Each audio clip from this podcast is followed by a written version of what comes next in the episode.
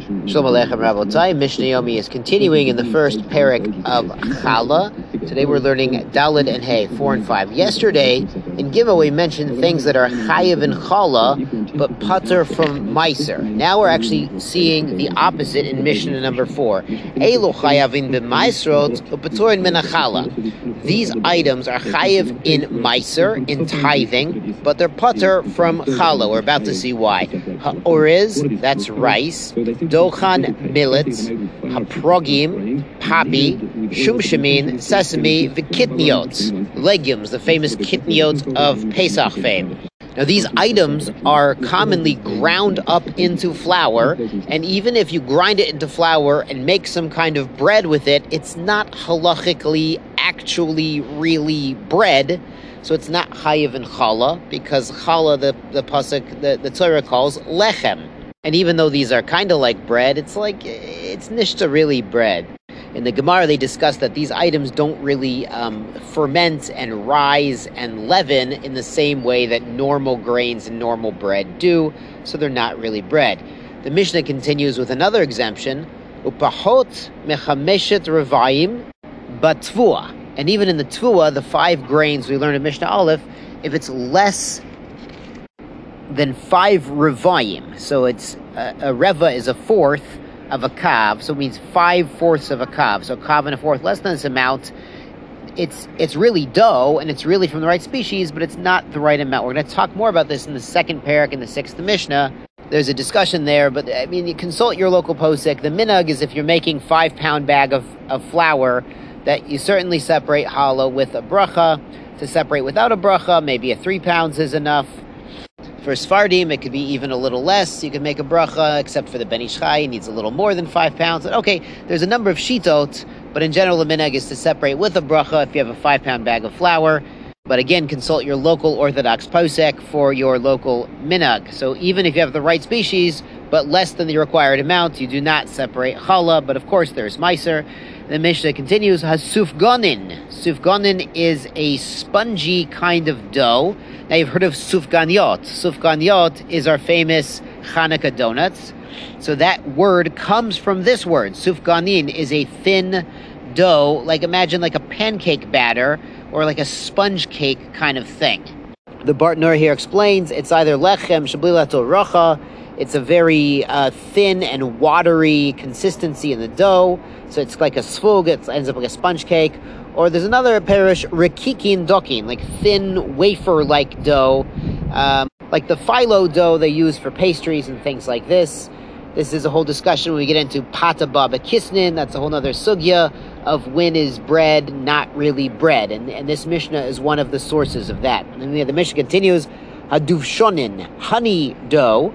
Barnur says either it's mitgonin b'dvash, it's fried up in honey, sounds delicious, or it's nilushim b'dvash, you've mixed honey or something sweet into the dough itself. That's not a real bread anymore. Ha'is-kritin. Iskritin is wafers, again made from a thin dough into a thin kind of thing that's not bread. Cholata masret or mashret is dough of soaking, or it's dough made by pouring hot water on top of the dough, and that's how you cook it. Hameduma. Now, the meduma is mixed truma and chulin. And truma itself is exempt from challah. And um, now meduma is treated as truma, but on a rabbinical level. So bisman azeh, when the challah also is a rabbinical level, so it, it doesn't, the obligation of challah doesn't cancel out the rabbinical requirement to take challah even on meduma. So it's listed in the Mishnah. So these are Peturin min hachala.